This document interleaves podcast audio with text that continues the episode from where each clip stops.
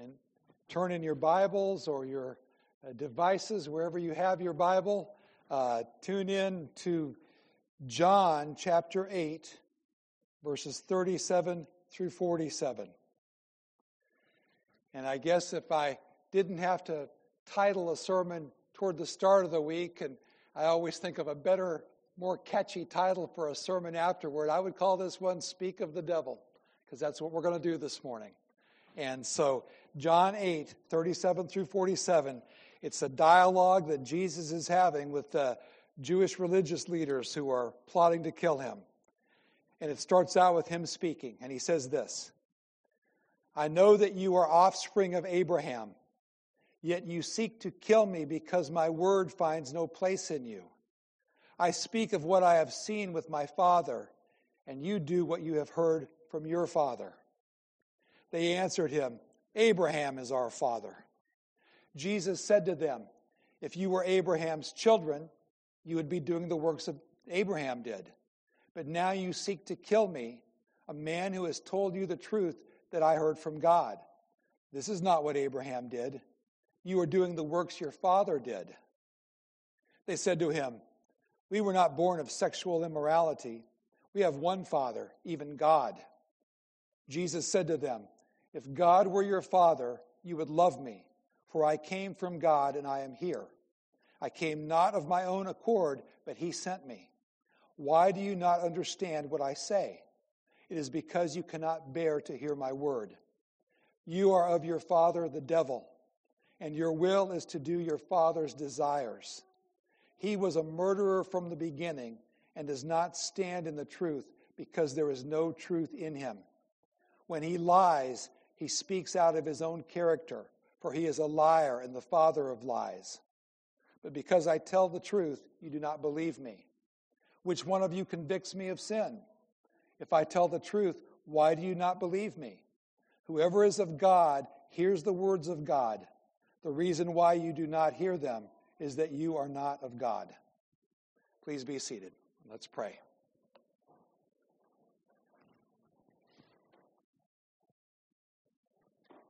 And Lord, we pray that your Holy Spirit will be present with us. Help us to dig into your word together by your Holy Spirit. Help us to understand. If there's any kind of a language barrier at all, we thank you that you can break through that.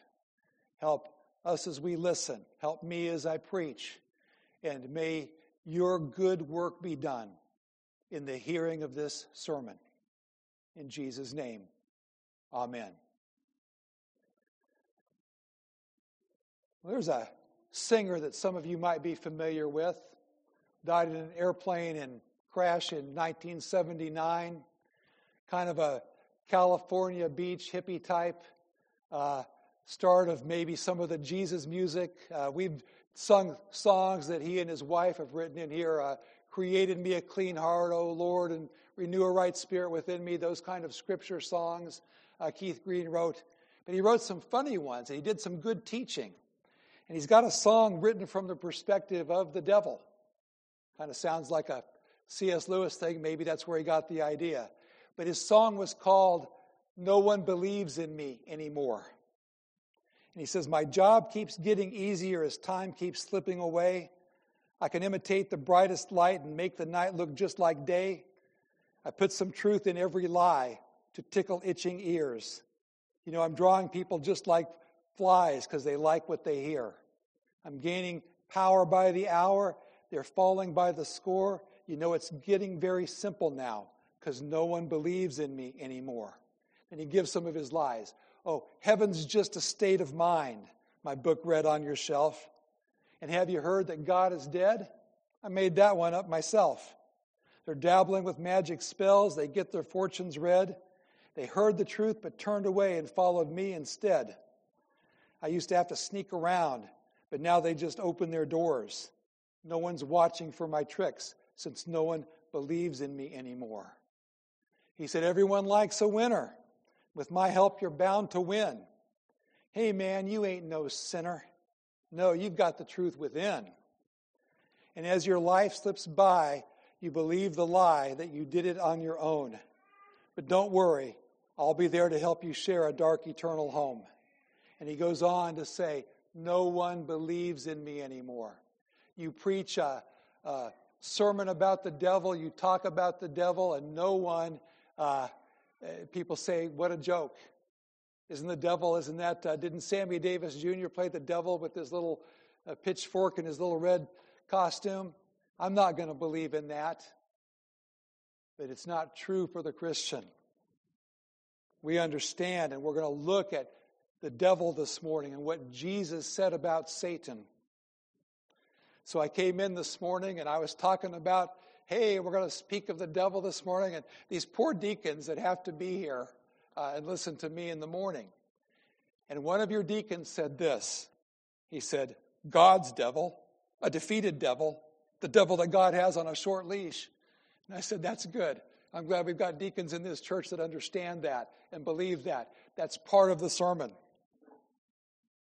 One time, a long time ago, when I was a young man, I think back in the potato chip salesman days, back in Frito Lay in Pensacola, somebody described a church in Pensacola. They said, That's a church full of devil worshippers.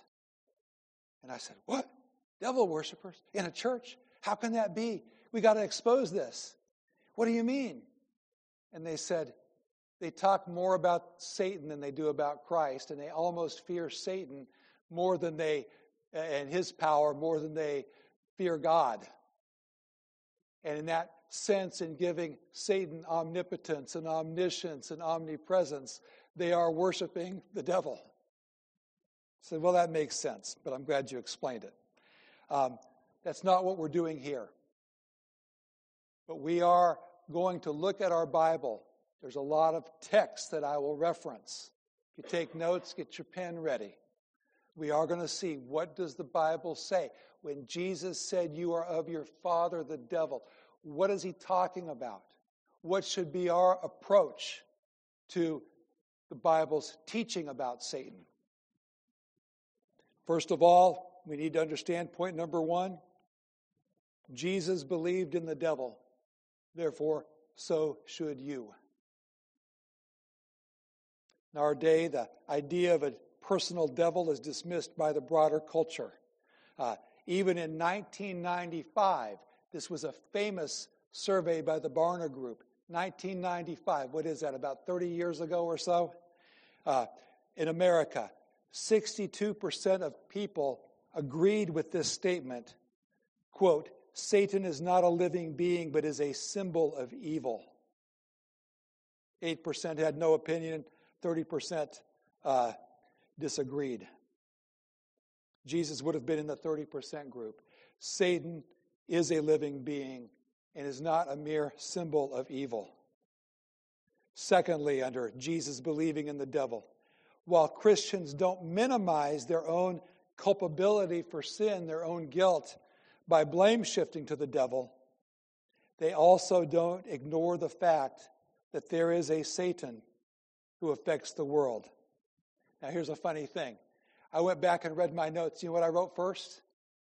I changed it to, to, to make it right where it says there's a Satan who affects the world, but I originally wrote there is a satanic element that affects the world.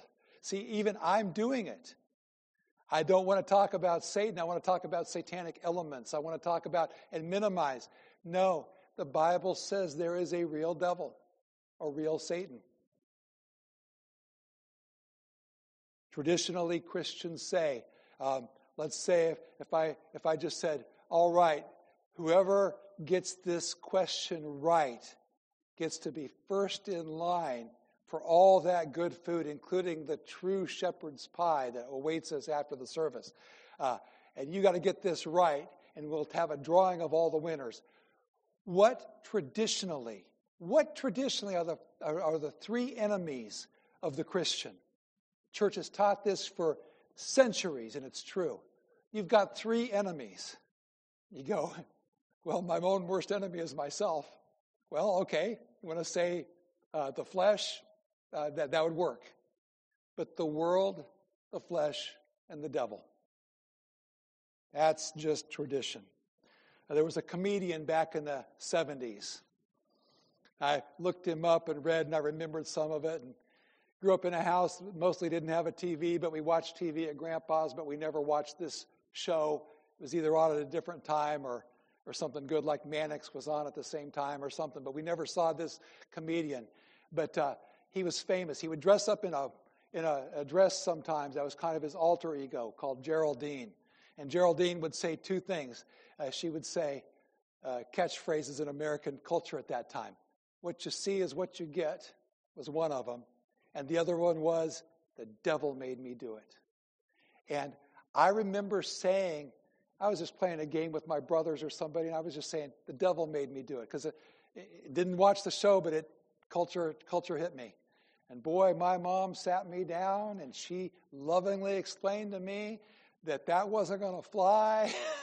um, and when I stood in front of God or when I stood in front of dad, uh, we can say there's a devil but we can't say, well, the devil made me buy this dress, as Geraldine used to say.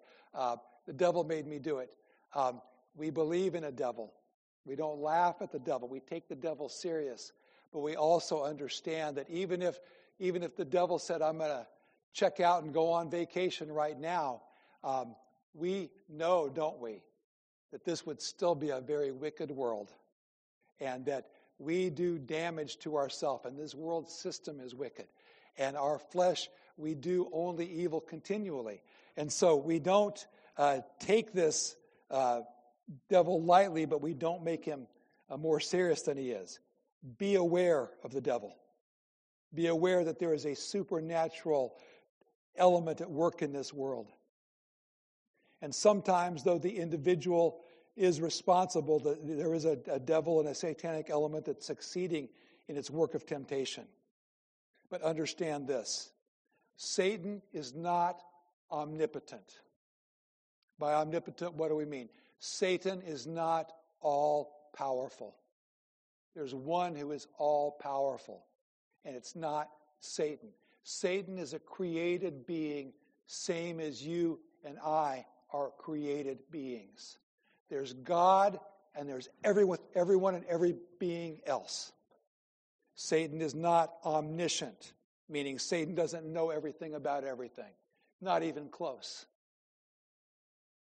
Another one that's good for us in a sermon like this is to remember and realize Satan is not omnipresent. He's not everywhere at once.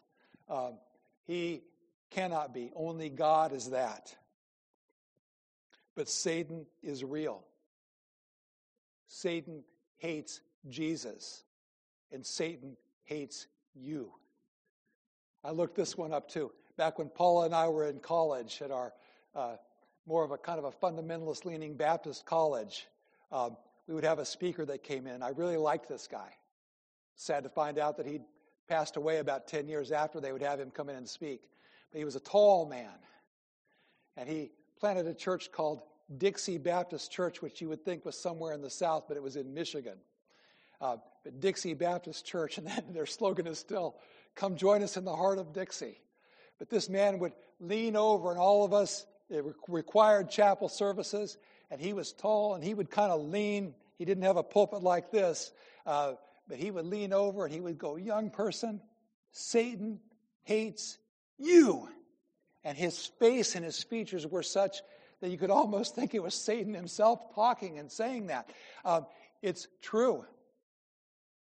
It's true.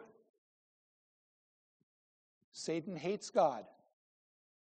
Satan hates the people that God loves. Satan hates what God loves. Satan hates who God loves. Don't minimize the fact that there's a real devil, that there are, though he's not omnipresent, he's got ones working for him. The scripture talks about the demons and the angels that fell and, and all of that. There is a, a, a dark, sinister side to things that are going on. Okay, here's my favorite Winston Churchill quote. Those of you, if you, if you say this is the hundredth time I've heard it, I'll give you a medal or something. Here's what Churchill said during World War II. He said, There is something going on in time and space and beyond time and space, which whether we like it or not, demands our attention. And he was right when he said that. Whether we want to think that there's a spiritual something going on in this world or not doesn't change the fact that there is. And much of what we uh, uh, pass off, much of what we uh, take, much of what we do to uh, ignore that fact um, can't make it not true. The spiritual is true, the spiritual is real. And Jesus is your God, and Satan hates Jesus. They're not the equivalent. I got to say this again. It's not in my notes, but I was a young, skinny Frito Lay guy at the back of the food line or whatever it was down in Pensacola. And I always liked the way this backdoor clerk, uh, the way he interacted with the people and the way he talked. And, and he had a funny way of putting things. And I, I enjoyed his phrases. I still think, think of some of them. Because I'm a young guy getting started. I'm listening to what everybody says and how they say it. But I checked in my order of potato chips, and he said, Ah, three copies one for the manager, one for corporate, one for God, one for the devil, one for. And, and I, I laughed at how he said one for God and one for the devil, but you think about it. Uh, in our mindset, we almost kind of put God and the devil on the same level, like that guy did in his funny way. Now, you've got God. The devil is real, uh, but the devil is not God. Here's some Old Testament references to the devil. Uh, this is not just one of these things that pops up in this section only. Here's some Old Testament references that talk about Satan and the devil being real. The Bible presents them as real. Genesis 3 4 and 5. But the serpent said to the woman, You will not surely die, for God knows when you eat of it, your eyes will be opened, and you will be like God, knowing good and evil. Here's First Chronicles 21 1. Then Satan stood against Israel and incited David to number Israel. Here's Job 112. And the Lord said to Satan, Behold, all that Job has is in your hand. Only against him do not stretch out your hand. So Satan went out from the presence of the Lord. Zechariah 3 1 and 2. Then he showed me Joshua the high priest standing before the angel of the Lord, and Satan standing at his right hand to accuse him. And the Lord said to Satan, The Lord rebuke you, O Satan. The Lord who has chosen Jerusalem rebuke you. Is not this a brand plucked from the fire? Here are some New Testament references to the devil by people other than Jesus. I'm trying to lay out a case that this is not something that's just a fly by night doctrine. Acts 5 3. But Peter said, Ananias, why has Satan filled your heart to lie to the Holy Spirit and to keep back for yourself part of the proceeds of the land? Acts 26 18. To open their eyes so that they may turn from darkness to light and from the power of Satan to God, that they may receive forgiveness of sins. Romans 16:20 The God of peace will soon crush Satan under your feet. 1 Corinthians 7 5, this is regarding the physical relationship between a husband and a wife that the Bible approves of and wants. And here's Satan right there in the middle of a marriage, in, in the middle of a bedroom. Do not deprive one another except perhaps by agreement for a limited time, that you may devote yourselves to prayer. But then come back together again, so that Satan may not tempt you because of your lack of self control. Satan's watching for every opportunity. 2 Corinthians 2:11 so that we would not be outwitted by Satan for we are not ignorant of his designs 2 Corinthians 11:14 and no wonder, for even Satan disguises himself as an angel of light. 1 Timothy 5:15. For some have already strayed after Satan. Here's John 13:27, Then after Judas had taken the morsel, Satan entered into him. Jesus said to him, What you're going to do, do quickly. And I saved the best one for last. Here's the best New Testament reference about Satan. The best biblical reference about Satan is saved for last, and it's a good one. We can be happy about this. Revelation 20, verse 10. And the devil who had deceived them was thrown into the lake of fire and sulfur, where the beast and the false prophet were, and they will be tormented day and night forever and ever.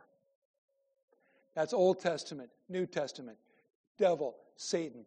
You cannot say that there's not a real devil.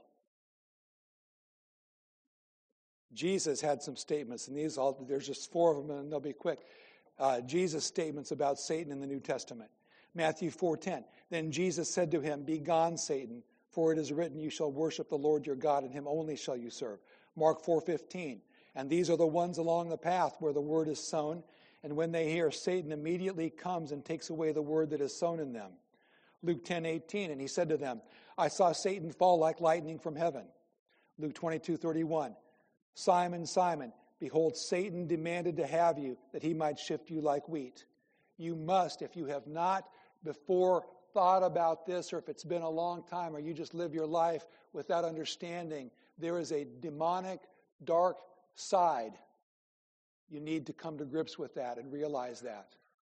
And the forces are aligned against you. They hate you. They want your marriage busted up. They want you to, to, to uh, be miserable, lose your job, or be miserable by keeping your job or whatever. They, they, there's so much against you in the world and the flesh, but there is a devil who's your enemy. So Satan believed in Jesus. And the Bible says the devils also believe and tremble. Jesus believed in Satan. He believed in his existence, that he was real, that he fell, that he's the enemy of all things godly and good. But now we get to our text. Where do these upright pillars of society, these wonderful religious leaders, these, these Pharisees and scribes, where do they fit in with this? Where do these Jewish religious leaders fit in? Why would Jesus say to them? Didn't say it to the common, regular people that he encountered. But why would he say to them, You are of your father, the devil? So here it is, Tom. I told Tom, but I didn't tell Gordon. I've got a Yankees illustration. And so, so I said, that'll pick you Yankees fans back up at least. And it involves the Red Sox. Back in the day, there was a pitcher for the Red Sox. Colorful guy, good guy. He was very, very good. And in his day, uh, and his name was, uh, who was he? Pedro Martinez. Remember Pedro Martinez? Tackled Don Zimmer. What a coward to do that. But Pedro Martinez and the Red Sox were having this great year. And they were super back in 2004, coasting to the pennant. And the Red Sox came into Yankee Stadium, and the Yankees had them for lunch. And the one, only Curt Schilling saved the Red Sox. But Pedro, the, the Red Sox fans were excited. He's going to pitch twice in this series. And the, and the Yankees just ate him up as if he'd been some minor league call up. And they had an interview with Pedro Martinez afterward. It's really funny if you go and look at it on, on YouTube or something.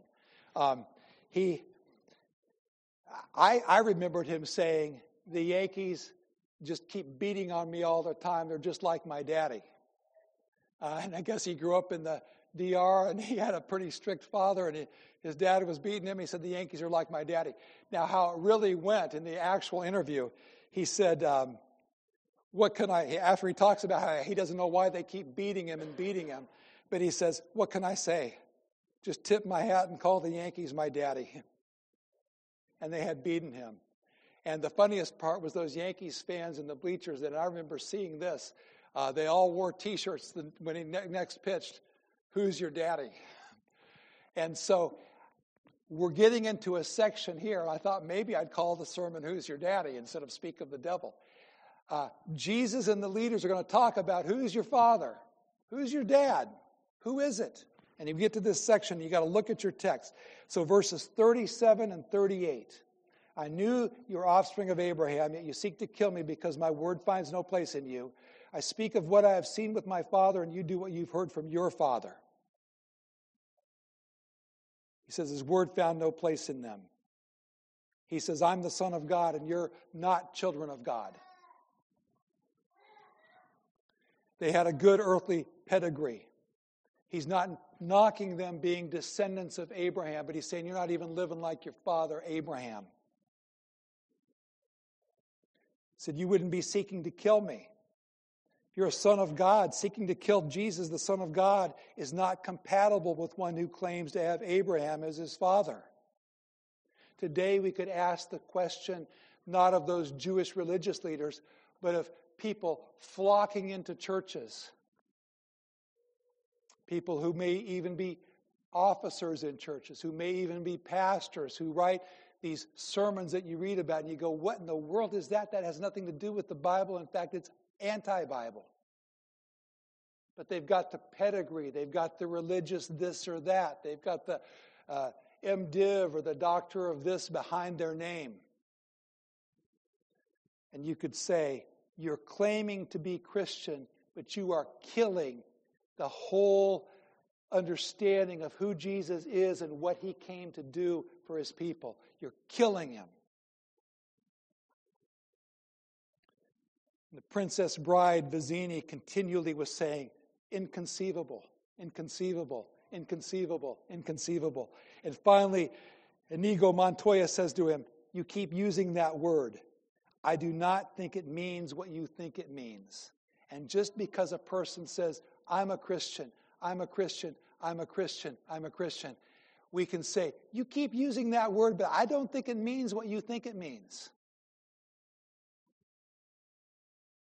Romans 8, or Romans 2, 28 and 29, Paul is addressing this with some of those same Jewish leaders or the people who were counting on their birth. Uh, God's word says in Romans 2 For no one is a Jew who is merely one outwardly nor is, nor is circumcision outward and physical, but a Jew is one inwardly, and circumcision is a matter of the heart by the Spirit, not by the letter. And that argument that unfolds throughout Romans, where he's saying, Jew, Gentile, grow up with the word, grow up in church, know the words to every hymn, uh, have scriptures memorized, but not a Christian in your heart, or somebody who grew up on the outside who's uh, atheist, agnostic, or, or whatever, he says, same thing. You all need to get right in your heart, no matter where you come from. You need to repent of your sins. You need to put your faith in Jesus, who made things right for you on the cross. Verses 39 through 41, uh, they answered him, Abraham uh, is our father. Jesus said to them, if you were Abraham's children, you'd be doing the works Abraham did, but now you seek to kill me, etc., etc. Uh, the point is, God's people act like God's people. If God's saved you, even though you continue to sin, there's a growth and there's something that changes. Seeking to kill Jesus, that's not acting like God's people. Abraham responded differently than these so called sons of Abraham were responding. What was it about Abraham that these people uh, weren't getting? Well, Romans 4 3. Th- three verses that basically say the same thing about Abraham in the New Testament. Romans 4 3. For what does Scripture say? Abraham believed God, and it was counted to him as righteousness. Galatians 3 6. Just as Abraham believed God, and it was counted to him as righteousness. James 2 23. And the Scripture was fulfilled that says Abraham believed God, and it was counted to him as righteousness, and he was called a friend of God. Um, Abraham believed God. These people who claimed to be sons of Abraham didn't believe God. And so what did they do? What did they do? This is the to me this is kind of funny. They did what people did. This is a who's your daddy type moment. Look what they did. They knocked Jesus for his virgin birth and, and for the rumors that had been going around about Mary and Joseph and all that. They said, um, where is this? This is in verse 41. They said to him, We were not born of sexual immorality. We have one Father, even God. Thinking they were going to taint that part of Jesus' life. That's what they were saying then. You, uh, you child who doesn't even know who your dad probably is, and lucky for you, Joseph came along, didn't even know, didn't even realize uh, Jesus had no earthly physical father. He was conceived by the, by the Holy Ghost. And all they did with their insult was revealed more and more that their hearts were hard and they had no idea who Jesus is or was. And I would just say to all of us uh, who, who I love, make sure you know who Jesus is, what he did, and what the point of Jesus was. And if you have to resort to some kind of an insult, um, that shows you've lost the argument and you don't understand what's going on. So their response to demean Jesus for his parentage. Meanwhile, we all know that if you put somebody down, usually it's to put yourself up. And they're, again, bragging about their own birth and who they were born to and their family tree. And yes, they might have had a blood connection to Abraham, but it stopped there. So verses 42 through 44, shifting from who's your physical father to who is your spiritual father. 42, Jesus said to them, If God were your father, you would love me, for I came from God, and I am here. God was your father, you would love Jesus. Not going to try and score cheap points and say, Do you love Jesus? I know you do. But it's not a bad idea. In fact, it's a great idea every now and then to even tell Jesus that you love him. We love him because he first loved us. We love you, Lord. Thank you, God. He said, if you, God was your father, you would love him. Jesus was sent from his father to do a mission. He says, Dad trusted me. Uh, God the Father trusted me. I shouldn't have said that. Probably uh, I don't want to make it too too cheap, but God the Father, my Father trusted me, and I'm here on, on the Father's mission. Romans 8:32. He who did not spare his own son, but gave him up for us all. God the Father giving the Son up for us all. He said, You're not capable of hearing my word. Uh, if you're not of God, you can't hear my word and understand it. That's why sometimes um, some of these big quote unquote churches have to do all sorts of things to entertain the folks.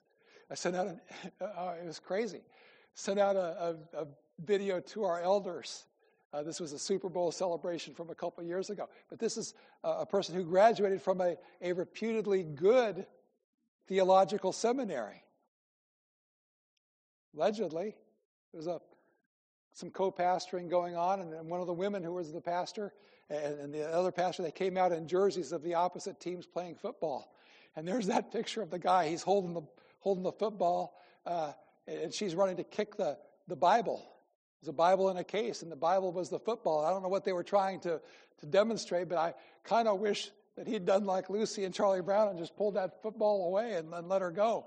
But um, churches have to do things like this to keep people in the pews to entertain because people that don't know the Lord, they got to keep them coming.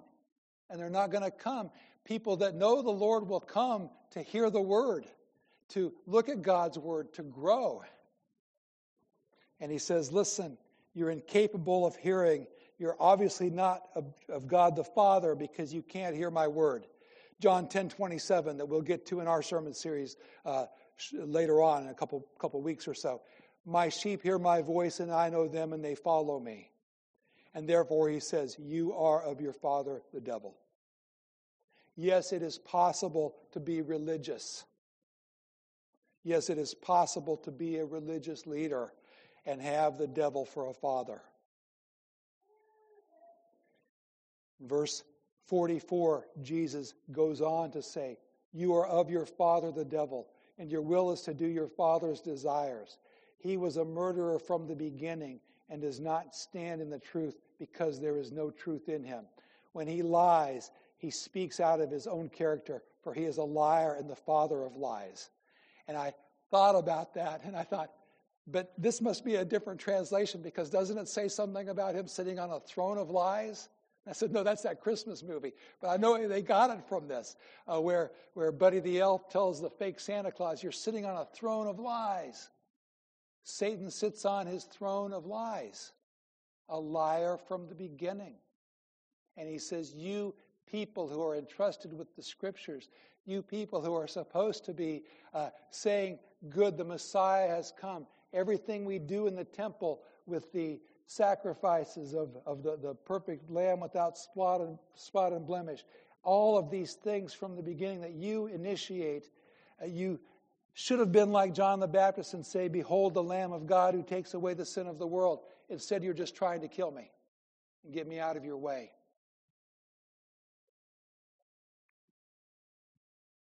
So we've seen some characteristics of those who are of their father, the devil. How do people think and act who have God for their father? Verses 45 through 47. This is, this is the, the good part and the better part. This is our part. But because I tell the truth, you do not believe me. Christians obviously then do. Which one of you convicts me of sin? Nobody. Christians don't convict Jesus of sin. They don't. There's no sin you can pin on him. Uh, he was sinless. He was tempted like we are, yet without sin. Yet he took our sins upon himself. He says, If I tell the truth, why do you not believe me? Christians, believe.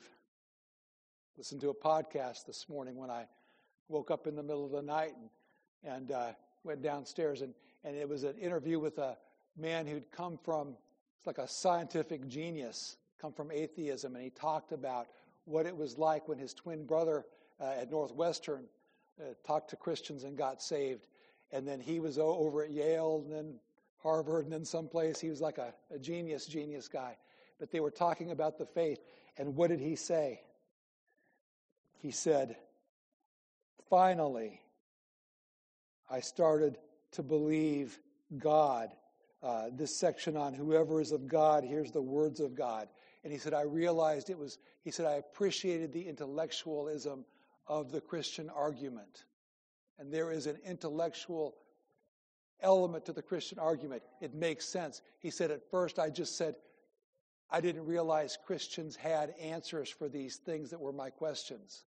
He said, I developed this biblical worldview, and it was people need to be good, churches need to tell people to be good, and that's the worldview. All of a sudden, I realized there's a, a, a logic to this Christianity. It's the only thing that makes sense, but there's also more. There's the relationship with God that comes along with it. And you're hearing the words of God. That uh, Greek uh, hearing is, is more than just the audible hearing that you heard words. It's the hearing, the understanding, the incorporating, and the living it. Whoever is of God hears the words of God. Couple quick applications, and we're going to get to the Lord's table. Uh, first of all, I would, I would just say this in sharing the gospel, don't go out to every non Christian you meet in the midst of your argument uh, and, and you're, you're defending Christ and you're talking about the Lord. Don't stop in the middle if you run out of words to say and say, oh, I'll use Jesus' words. You are of your father, the devil. um, uh, there's a big debate going on. You know, why didn't Jesus say this to some and to others? Are they of their father, the devil? Uh, that's not your, your, your best way uh, to convey the truth. Uh, Jesus did say it, but he said it in this context to these people. You can say that these people in the text were of their father, the devil. And uh, you can go farther if you want and think about the ramifications for those who don't know the Lord. But that's uh, Jesus' treatment of, of the ordinary people who he was drawing to himself was to tell them of their need for salvation, that they were sinners, they needed to pre- pre- repent, and to present themselves as the one who provided salvation, as the only one. Second application back to what our deacon said at the start of, of this morning, I led off with. But here's a quote. Uh, this is from R.C. Sproul's bunch God is much greater than we are. So he is able to do things that we could never, ever do, such as being sovereign over the devil without ever being guilty of the devil's evil. Knowledge of this truth should not only move us to glorify the Lord, but also to be confident that every tragedy we meet will serve a good purpose when all is said and done. If you are going through a difficult time, know that God is using it for your good, even if you cannot see it now. A hymn we didn't sing, but on reflection I should have included. A Martin Luther uh, song says this uh, in one of its verses And though this world with devils filled should threaten to undo us, we will not fear, for God has willed his truth to triumph through us. And finally, I alluded to it earlier to hear the word of God, to be God's daughter, to be God's son, to hear the word of God is to respond to the word of God in a positive way. To forsake all, to take up your cross and follow. Paul said, I die daily to believe into Christ, not lip service and not just head knowledge, but a forsaking of your old sinful self and a dependence on God.